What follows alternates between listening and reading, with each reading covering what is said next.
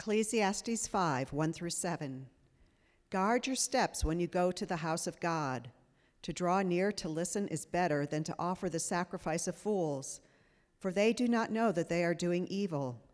Be not rash with your mouth, nor let your heart be hasty to utter a word before God. For God is in heaven and you are on earth. Therefore, let your words be few. For a dream comes with much business, and a fool's voice with many words. When you vow a vow to God, do not delay paying it, for he has no pleasure in fools. Pay what you vow.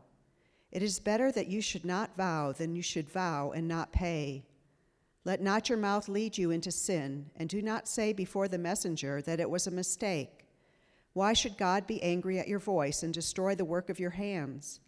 For when dreams increase and words grow many, there is vanity, but God is the one you must fear. This is the word of the Lord. Please be seated. Well, Happy New Year to you. Um, we live over here by City Park. After all I heard last night, I think this is an extremely good crowd. we heard gunshots going off at 312. So, anyhow, Happy New Year to you all. I'm glad you're here.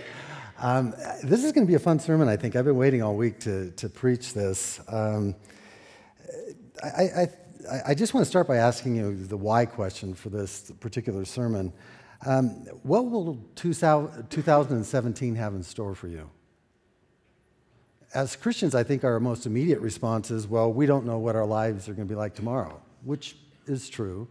But it immediately kind of throws you into kind of a practical tension because most of us realize that any positive change in our lives will not happen by accident you're going to have to be intentional, you're going to have to be intelligent, you're going to have to use strategic planning, resources, uh, you know, or it's not going to happen.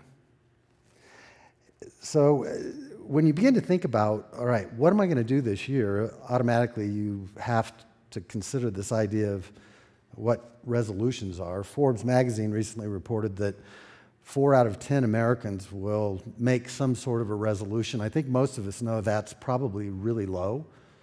Um, I, I, think all of us, to some degree or another, when we, when we take a step back and ask yourself, okay, was 2016 a good year or was it a bad year? I'm telling you, it, the answers to the, that question going through your minds right now, whether, whether you're here or watching online, they are spectacularly wide ranged. I know there's some people in our congregation, like James and Megan, who are still trying to have a baby here this morning. Um, they would say 2016 was probably the best year of their lives. And I know there's some of you here that would say 2016 couldn't go away quick enough. It seems, even online as I read a lot of the articles this week, it seems like the consensus tends to be that when we look back, we tend to find fault with a lot of stuff. And so uh, I, I, think when, when it comes to making these, these formal types of resolutions, it's probably way higher than 40%. Now, the surprising part of Forbes research is they also said only 8% of the people that make formal resolutions keep them. Only 8%.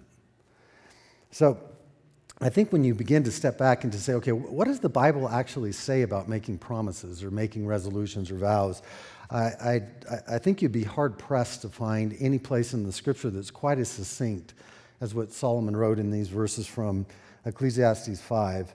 Um, what may be surprising to some of you is that, that research is starting to confirm what he says here.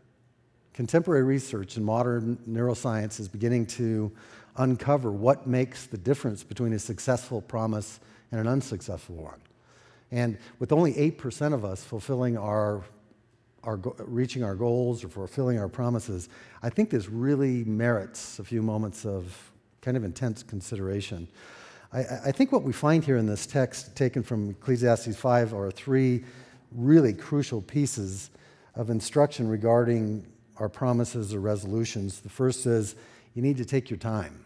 The second is that you need to assess your situation as carefully as you possibly can. And third, you just need to be resolute.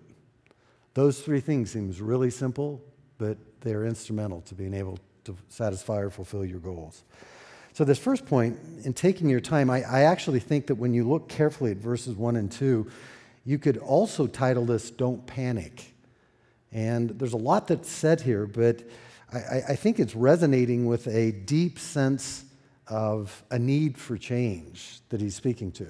In other words, before we make a vow, before we make a promise, deep within our thinking, there's an awareness that could push us to panic. It could push us to kind of lunge at an easy, easy answer. So in verses 1 and 2, we're actually being introduced to one of the greatest hindrances um, to progress, I think, in all of our lives. Many of you know that I've been a counselor for 25 years, and I've been life coaching and even training life coaches for the last eight.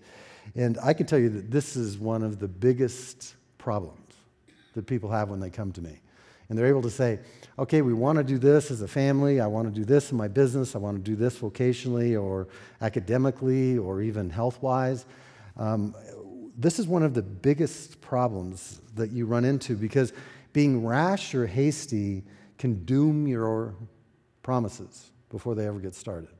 And I think that's what we have kind of in the mix here. The, the phrase being rash with your mouth refers to the idea of uh, just blurting out plans more out of a sense of haste, a sense of fear.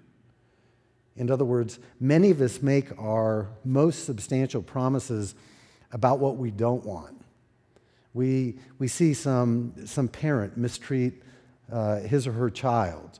We see a spouse that's living in a very, a very bad marriage. And we typically promise ourselves, I'll never be that. I'll never allow myself to be like that. And he's talking about the kinds of pledges or the kind of resolutions that emerge from this sense of fear. Now, the phrase, nor be hasty, um, nor in your heart let your heart be hasty, carries the idea of allowing your affections to just kind of jump out hastily on some uh, idea of relief or some idea desired outcome that you might set your heart on. And so this first point is really just dealing with being able to slow yourself down enough to say, okay, what should I really do? Not just reacting in, out of panic to the situation, but just taking your time to make sure that you're seeing the situation as accurately as you can. Now, I think Solomon is speaking deeply to one of our culture's greatest weaknesses because what has happened in our culture, particularly over the last couple of decades, is that we've become so self obsessed that we don't tend to take in the data or the data around us very well. And there's a lot of research beginning to confirm this is that what's happening is our self absorption is shutting down our empirical awareness. Now, there was a very, very interesting study done. Um, it was published through the Harvard Business Review the first time in 1957. It was recently just republished, and was the, the title of the article was um, "Listening to People," and it describes and provides research for the just how difficult this really is and the research was originally done at the University of Minnesota, but since 1957, this research has been corroborated just numerous, numerous times. And so this is a kind of a well established fact in science that they, what they found is that the average listener will only remember about 25% of what is said. And so when you engage a person at work, when you engage your son when he comes home from school, on the average, you only take away one part out of every four. Now, that's interesting. Now, um, they concluded that our listening has been compromised to a large degree by this huge differential between the average rate of speech, that's about 125 words per minute, unless you're my wife. Then it could go considerably higher than that, but the average space is 125. Um, but there's a huge differential between that average speaking rate and the words that your mind thinks. Now, this is really interesting research as it pertains to this point, because that differential is, is so big that it's very difficult to just slow down and keep yourself in the moment. Now, a lot of millennials call this like being present. It's all resonating, or all talking to the same thing. Listen to this quote. It says, It might seem logical to slow down our thinking when we listen so as to coincide with the 125 word per minute speech rate. but slowing down thought processes seems to be a very difficult thing to do. When we listen, therefore, we continue thinking at a high speed while the spoken words arrive at a low speed. At the act, in, in the act of listening, the differential between thinking and speaking rates means that our brain works hundreds of words in addition, works with hundreds of words in addition to those that we hear, assembling thoughts other than those spoken to us. To phrase it another way, we can listen and still have some spare time for thinking. The use or misuse of this spare thinking time holds the answer to how well a person can concentrate on the spoken word. So basically, what they're telling you is this that when you're listening to someone speak at a normal rate of 125 words per minute, your brain is filling out, completing a narrative that isn't even in the conversation. Now, this is what makes one of Brene Brown's points in Rising Strong so interesting because she, she proposes in the very onset, very early parts of her book, that every once in a while you stop and you ask a person close to you, tell me the story that you're telling yourself. Now, I've been a counselor, I've done over 25,000 hours of counseling. And I have, in 25 years, I've never found a phrase that's quite like that phrase. I've used it countless times. I read the book over the summer. Um, and I've used that countless times in my sessions. Some of you can even recall when I've asked you that. And what's so interesting about that, that question is that it gets at this counter narrative. It gets at the fact that your mind hates incoherence, it hates a lack of symmetry. And so what happens is your mind is racing and it's creating a narrative that may be entirely inconsistent with the situation. And frighteningly, it is a narrative that typically is just reinforcing your preconceived bias. And so Solomon, 900 years, 930 years BC, is writing this text and saying, Do you want to make better decisions? Do you want to make better promises? If you do, you're going to have to slow down. You're going to have to really slow yourself down, or you don't even know for sure what you're dealing with. Now, that brings us to the second point that in verse 6 we find that you need to assess the situation carefully. Now, there's a triad with these, all three of these. I personally think the third point is the most significant, but this assessing the situation carefully is, is it goes right along with the first point. Any successful strategy that can actually avoid negative outcomes starts with an accurate assessment of your current circumstances. And there, in verse 6, we find two really important points that pertain to making decisions. First, he creates a scenario in which that he shows you that there's on occasion the necessity of avoiding a situation that you've taken action only to realize that it was a complete mistake. He poses the question, why do you want to say that to the messenger? Now, our minds have a little bit of construction to do there as opposed to a thousand years, uh, 3,000 years ago now, 1,000 years BC. But he's basically saying, when the king sends for you, do you really just want to confess it was a mistake? Now, the second thing that we find here is this accountability. He said, Why, why should God destroy the work of your hands? And he's saying, when you make these decisions, you have an accountability before other people, but most importantly, before God. Now, I, I personally think that any worthwhile wedding ceremony usually would cause the person officiating to be able to say, We are gathered today in the presence of these witnesses, but in the sight of God. And it's because of this. It's because of this. so, one of the most common mistakes that we make in developing a strategy for positive progress to move forward is that we don't thoroughly consider our options. Now, in, way back in 1738, there was a Dutch mathematician named Daniel Bernoulli who articulated a decision making equation that's actually really popular even today. And this is what he said He said, The expected value of any of our actions, that is, the goodness that we can count on getting, is the product of two simple things the odds that this action will allow us to gain something, and the value of that gain to us. So, what he's basically saying is that before you can have the motivation to make a change, two things happen in your mind. You're thinking, okay, how valuable, how likely is this situation to change? And how valuable is that change to me? Now, that makes a lot of sense if you step back and think about it. But it's not as easy as you think. Calculating odds of success and the value of gain is relatively simple when it comes to some things. We all know that there's two sides to a coin. We all know that there's 52 cards in a deck.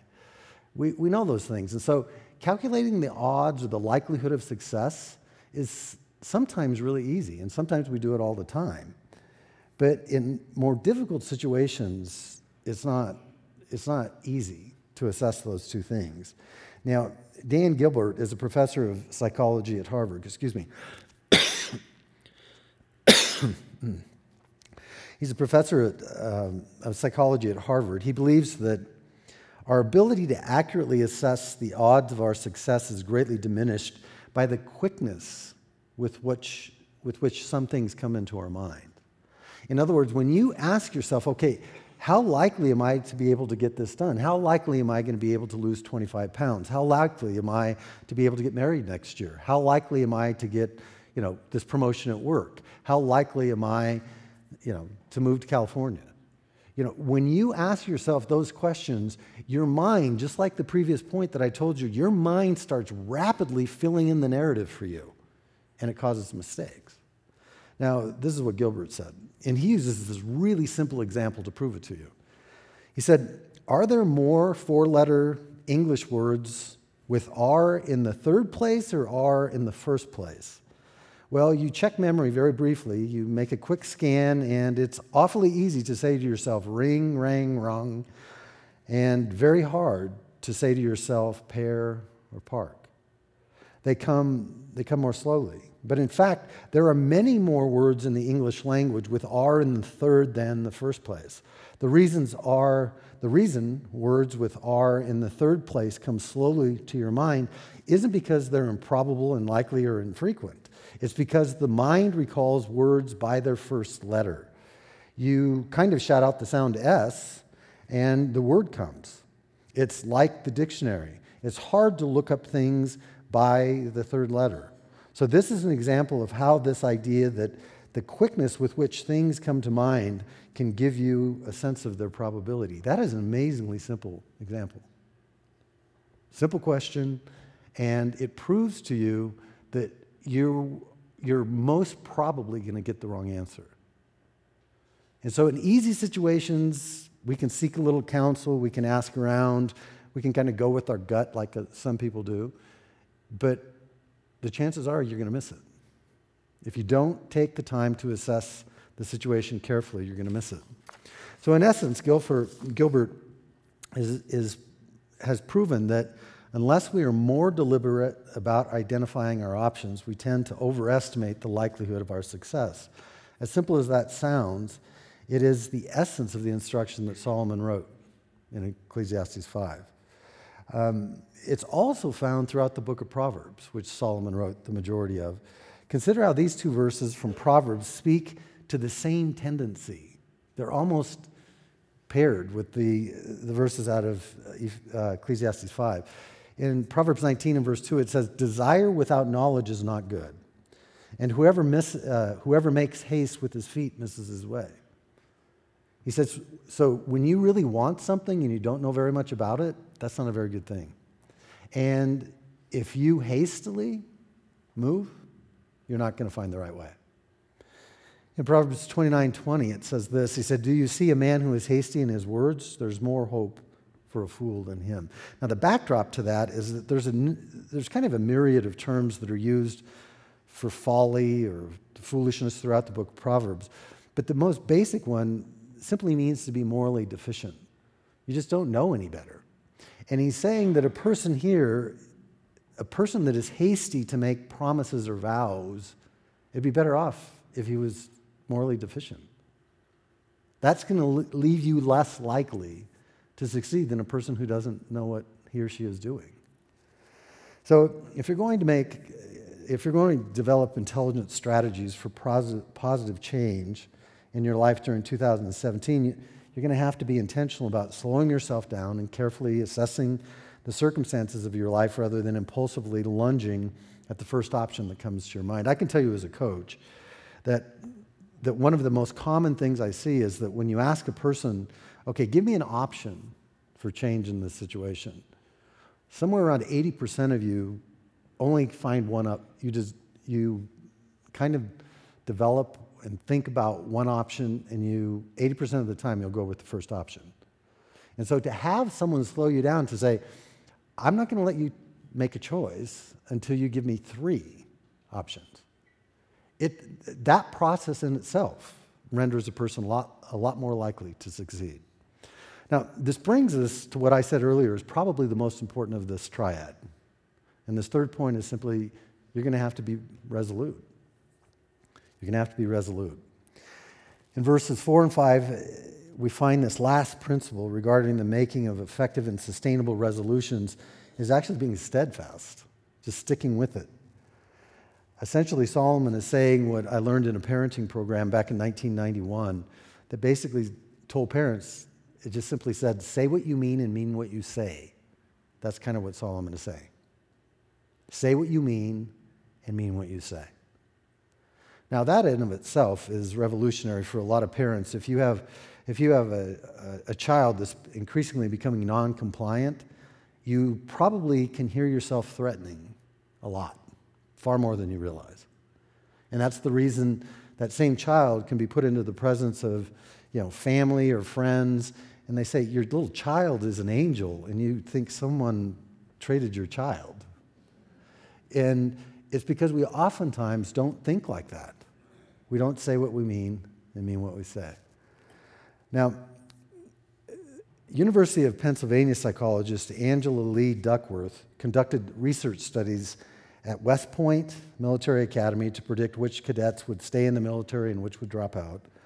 She also conducted studies amongst the participating students in the National Spelling Bee and tried to predict which children would advance furthest in the competition. And then lastly, she partnered with a number of private companies to predict which salespeople would keep their jobs and who would be the most successful.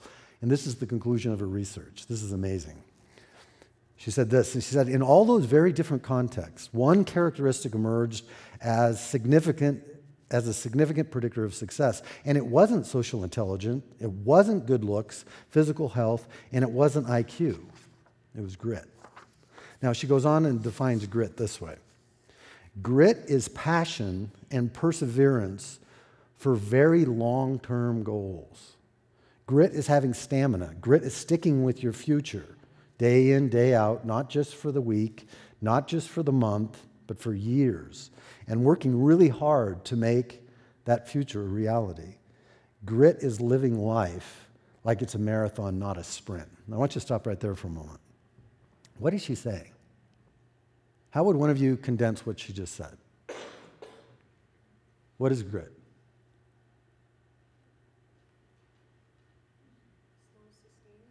Pardon me? Okay, so it's sustaining. It's sustaining.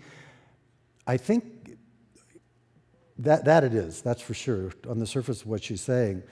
But when she says these are long term goals, I think we can find that oftentimes there is even outright contradiction in some of the things we vow to do. We don't have much of a, much alignment, oftentimes. We promise to do this, we promise to do that, and oftentimes there can be dissidence between those two promises or even outright contradiction. But she's saying grit is really something that emerges from a person when she absolutely refuses to give up. Nothing can stop her. And she said in all of her research, these were the people that were the most successful. It wasn't the smartest, it wasn't the most talented. It wasn't the people with the most money. It wasn't the most, the best looking. It was people that just refused to quit. Now, in the midst of her, her TED Talks in, my, in the sermon notes, in the midst of her TED Talk, she asked herself the question so, how do we teach grit? And she just admits, she said, I don't know. She said, I really don't know. And after all of her research, this is what she said. She said, when asked about how to build grit, she candidly admits that she doesn't really know, but she offers this insight, which I think is really helpful. She said, What I do know is that talent does not make you gritty. Our data show very clearly that there are many talented individuals who simply do not follow through on their commitments. In fact, in our data, grit is usually unrelated or even inversely related to measures of talent. What she's saying there is that sometimes if you're talented, you probably have never had to work hard. That's what it means to be inversely related. Now she goes on and says this. She said, So far, the best idea I've heard about building grit in kids is something called growth mindset. This is an idea developed at Stanford University by Carol Dweck. Uh, and it is the belief that the ability to learn is not fixed, that it can change with your effort. Dr. Dweck has shown that when kids read and learn about the brain and how it changes and grows in response to challenge, they're much more likely to persevere when they fail because they don't believe that failure is a permanent condition. That last sentence is really important. You see, there's something along the way that causes us to think that failure is a permanent condition. And what that looks like is a person who, when you ask her what she wants to do, it's almost immediate, immediately collided with a, negative outcome. She's able to say, Well, I've never been able to do things like that. I've never been able to get to the weight I want. I've never been able to run a marathon, or I've never been able to get the, the promotion or get straight A's at school. But she says something changes in the human mind when you realize that's not permanent. You can actually change. Now, grit comes from you believing that it's not a permanent condition. So, your ability to stick with your resolutions is the greatest predictor of your success of all of them. It's more important than your physical health. It's more important than your resources, the amount of money you have at your disposal. It's even more important than your intelligence and your IQ. If you want to make positive progress in 2017, you're going to have to be resolute in your resolutions. So, if you truly want to make the most out of your life in 2017, if you want to be sitting here next year and to be able to say, my 2017 was like James Rathman's 2016, which is pretty good, you're going to have to do something about it. You're going to have to slow yourself down. You're going to have to carefully assess the circumstances to make sure that you're seeing them as they really are. And you are going to have to be resolute, or it's not going to happen. So, interesting set of verses for sure. Most succinct instruction on prom- making promises in the whole entire Bible. All right, let's take a couple questions and I'll be done. What if I'm super cautious, over analytical person who doesn't make any resolutions or vows because I know I won't do them?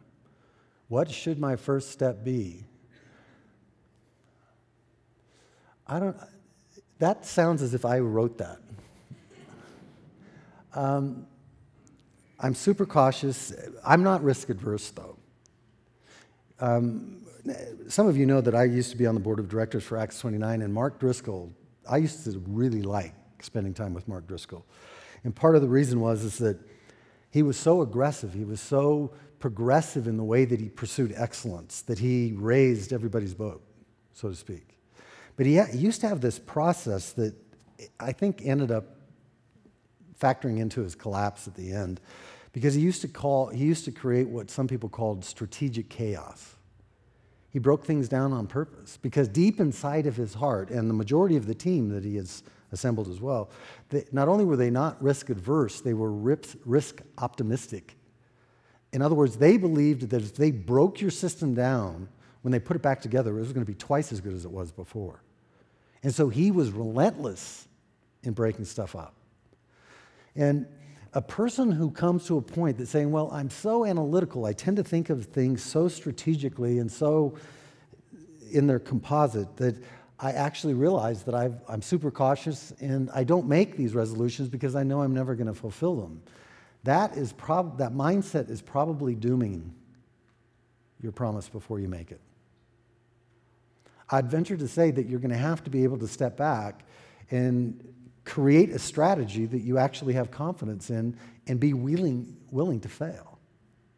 See, some of us are afraid to fail. But what you just heard in that research from Duckworth is, and particularly from Stanford, from Dweck, is that it's kids who learn that failure isn't permanent, that actually develop grit.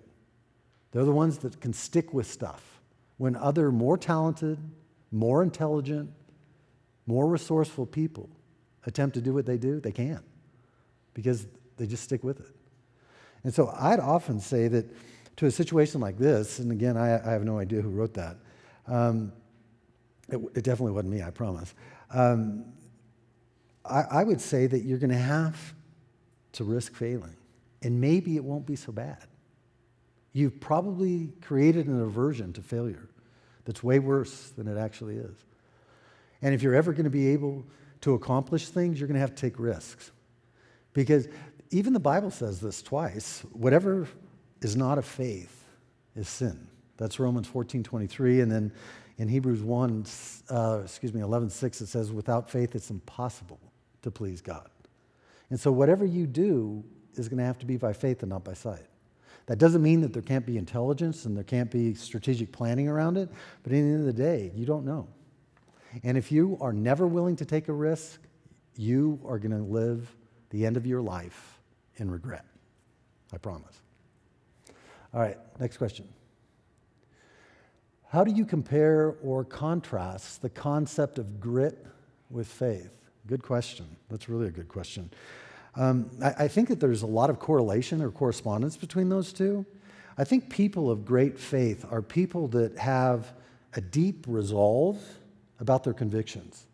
In other words, as they've studied Scripture, as they've grown in their faith over the years and their experience, they have come to a point of resolute conviction that doesn't falter very often.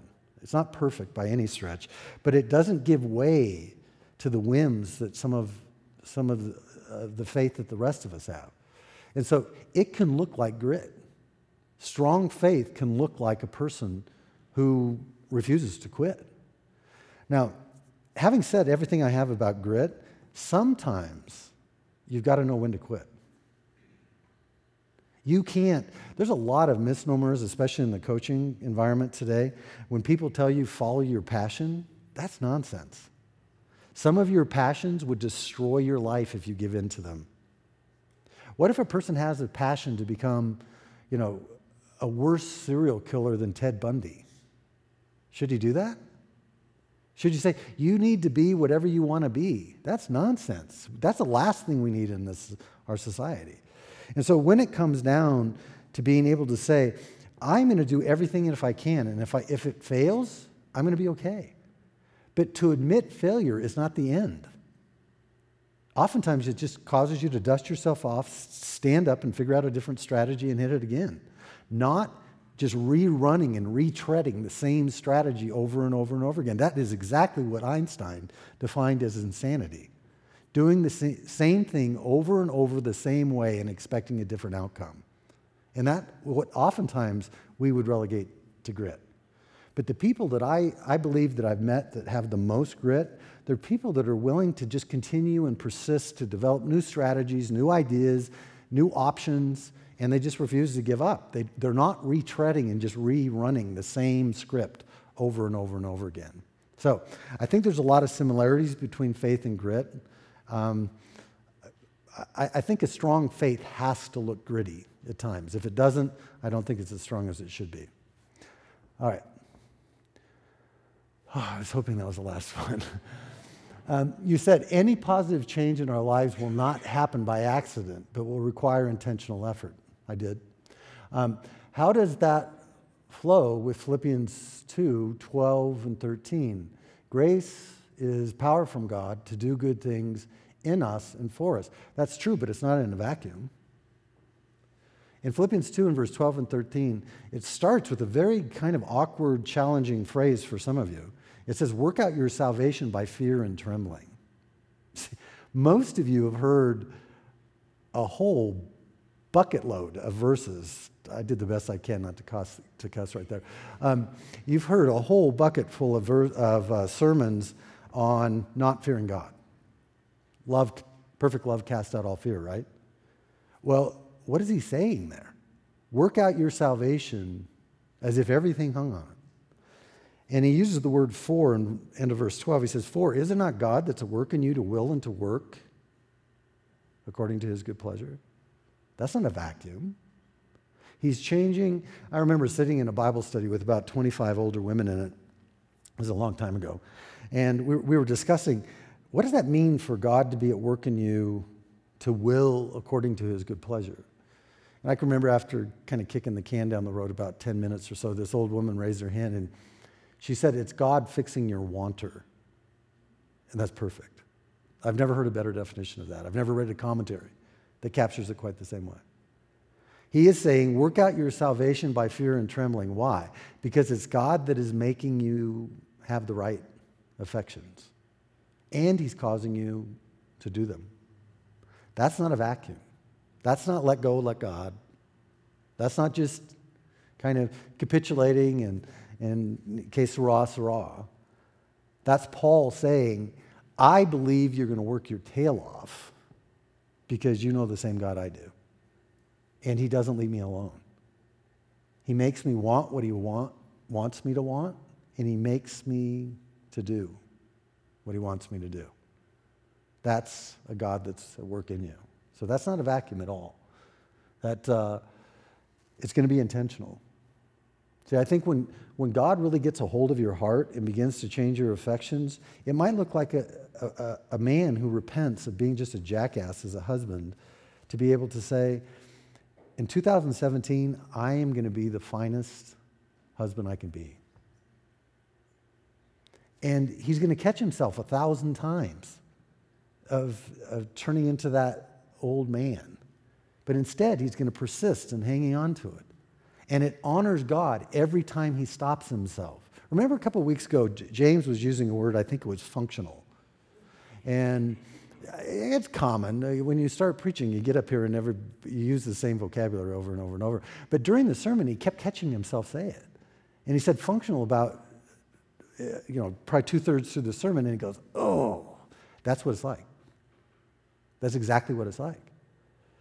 When God convicts you of some habit that you have even lost consciousness of, when you start to really buckle down to commit to change, it's going to be just like that. It's like, oh, I can't believe I did that again.